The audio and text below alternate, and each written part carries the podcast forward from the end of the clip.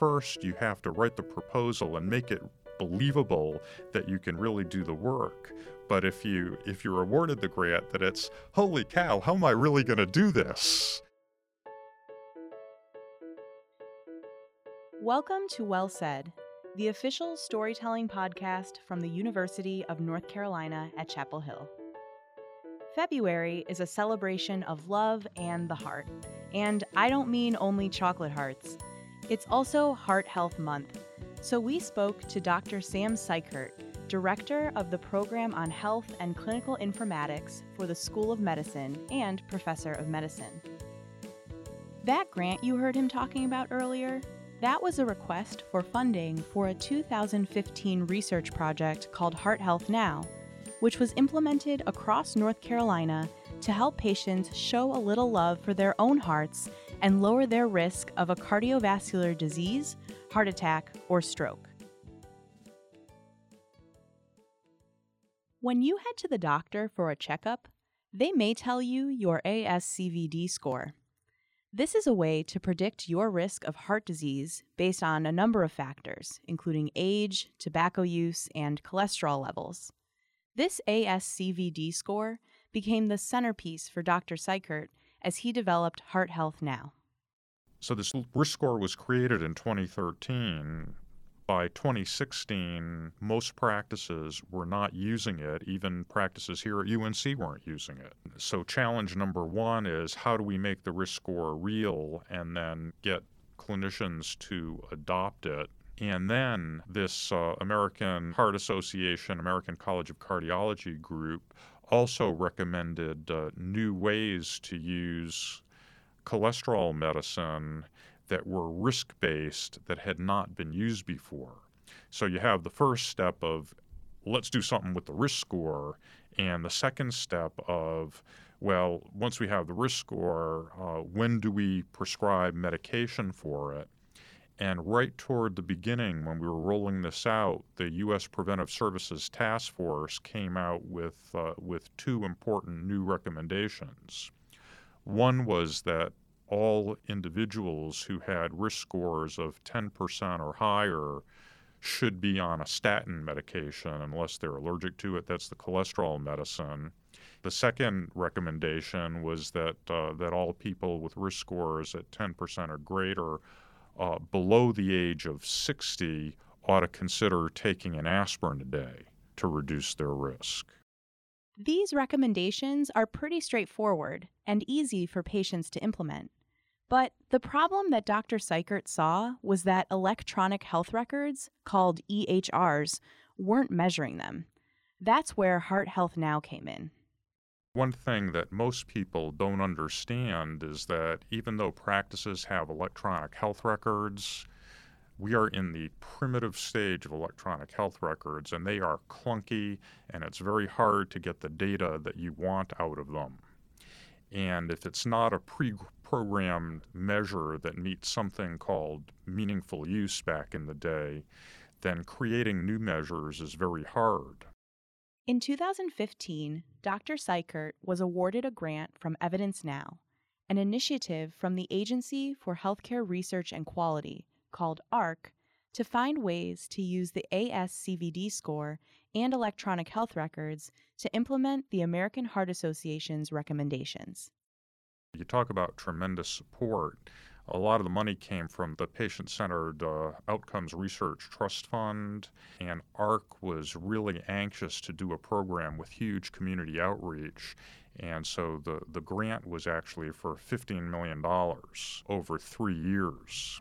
And although that was a lot of funding, the amount of work that needed to be done, it was really hard to do in three years. And so they did grant us a one year no cost extension.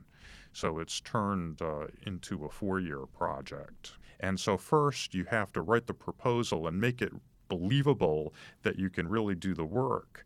But if you if you're awarded the grant, that it's holy cow, how am I really going to do this?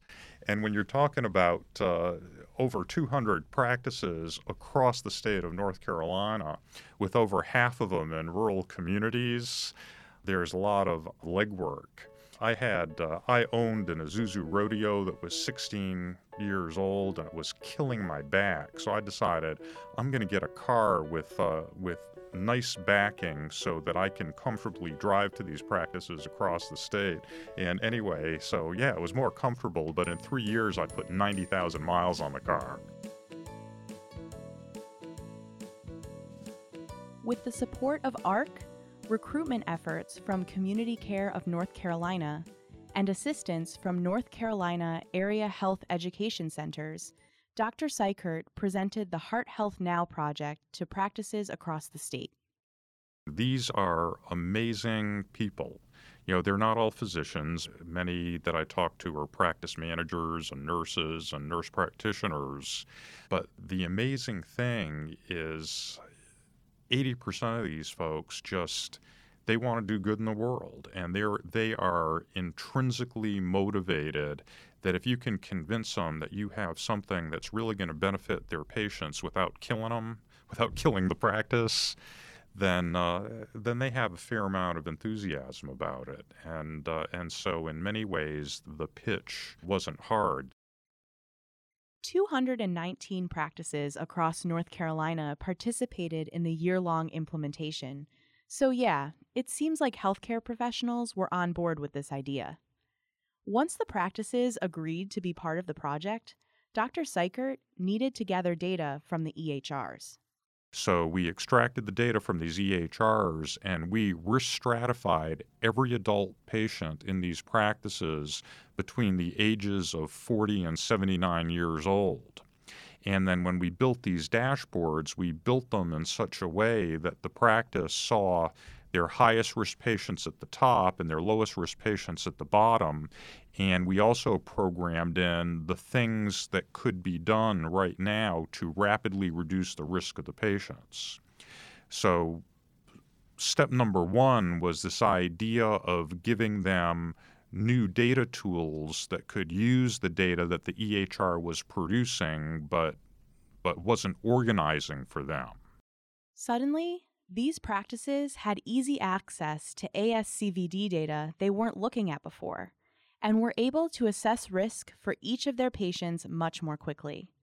They could actually look at the data and consider which patients would benefit from taking cholesterol medication or an aspirin to help lower risk, or adopt other healthy habits such as stopping tobacco use or getting more exercise.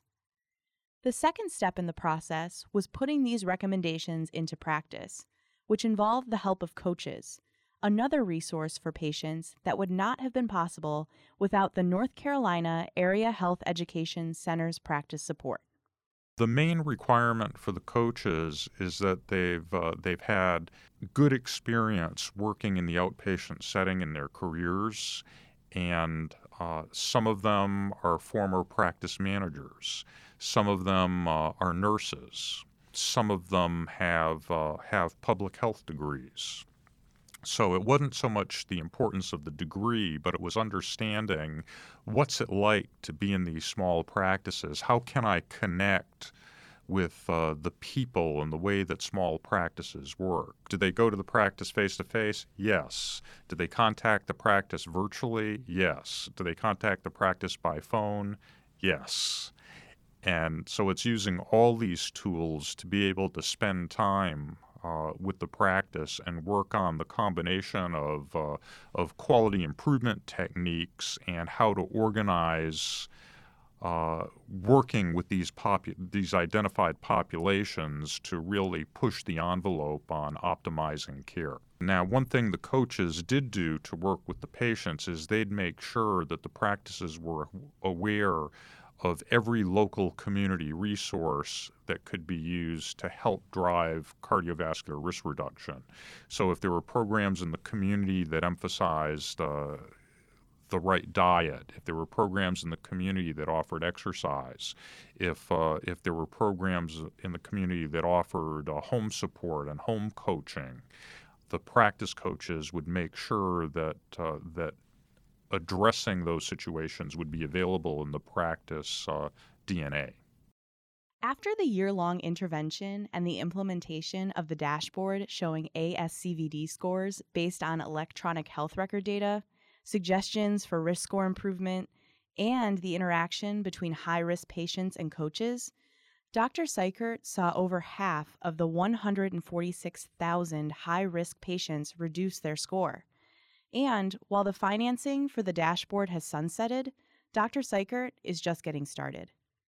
The good news is that the North Carolina Health Information uh, Exchange has agreed to build the dashboard as a permanent utility of the Health Information Exchange.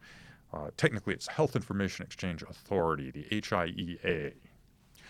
They've been looking for use cases, uh, practices in North Carolina who either accept Medicaid or state health plan insurance, which, which is essentially every practice in the state, it's mandated that all these practices have to hook up to uh, to the HIE, the Health Information Exchange. And it's one thing to hook up with it and allow the state to get data on Medicaid and the state health plan and, and figure out uh, how to use those resources better. But it's another thing for the expense and time of this hookup to benefit practices. So North Carolina is looking for ways that they can make this a utility for practices so they can benefit by you know this exchange of data too and they're in the process right now of building the Heart Health Now data system into the state HIE. And uh, they're actually going to be doing some pilot work and testing in the next few weeks. So even though the practices don't have the dashboard available right now, it's going to be available uh, again over the next several months. Even in a short implementation year, Dr. Cykert made a difference in the lives of thousands of patients across North Carolina. He estimates that thanks to Heart Health Now, there will be roughly 5,000 fewer heart attacks, strokes, and deaths over the next 10 years. You get to a point where you really want to drive, you don't want to just do neat experiments, but you want to drive things that actually make a difference in the world. And uh, this project had more potential of doing that than anything I've ever done. And I wake up in the morning saying, I'm sure glad that they funded us to do this because, I mean, we have a great team here between AHEC, between community care, between an organization called the North Carolina Healthcare Quality Alliance. But uh, I'm really thankful for the opportunity. But on the other hand, sometimes I pinch myself and say, why the heck did they choose me? I'm, it must have been my lucky day. And Dr. Cykert's work even has implications outside of cardiovascular health. This is not only Heart Health Month, it's also Black History Month. And health disparities in, uh, in not only North Carolina, but in the whole country is also still a big issue. And uh, through this work and th- through some other work we're doing in cancer treatment, uh, we're working on, uh, on issues of health equity. And we've actually built a data system in lung cancer and breast cancer where not only has the, the, the health treatment disparity gone away between black and white patients, but care improved for the white patients too. And the main message is that, yeah, it's Black History Month and we have to be aware of health equity.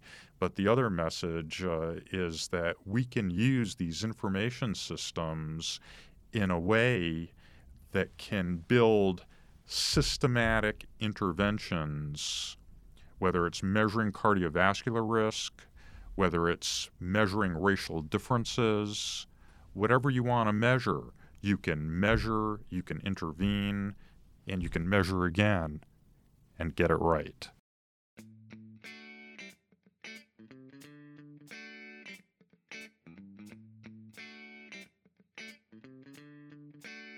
Thanks so much for listening to this episode of Well Said, the official storytelling podcast from the University of North Carolina at Chapel Hill.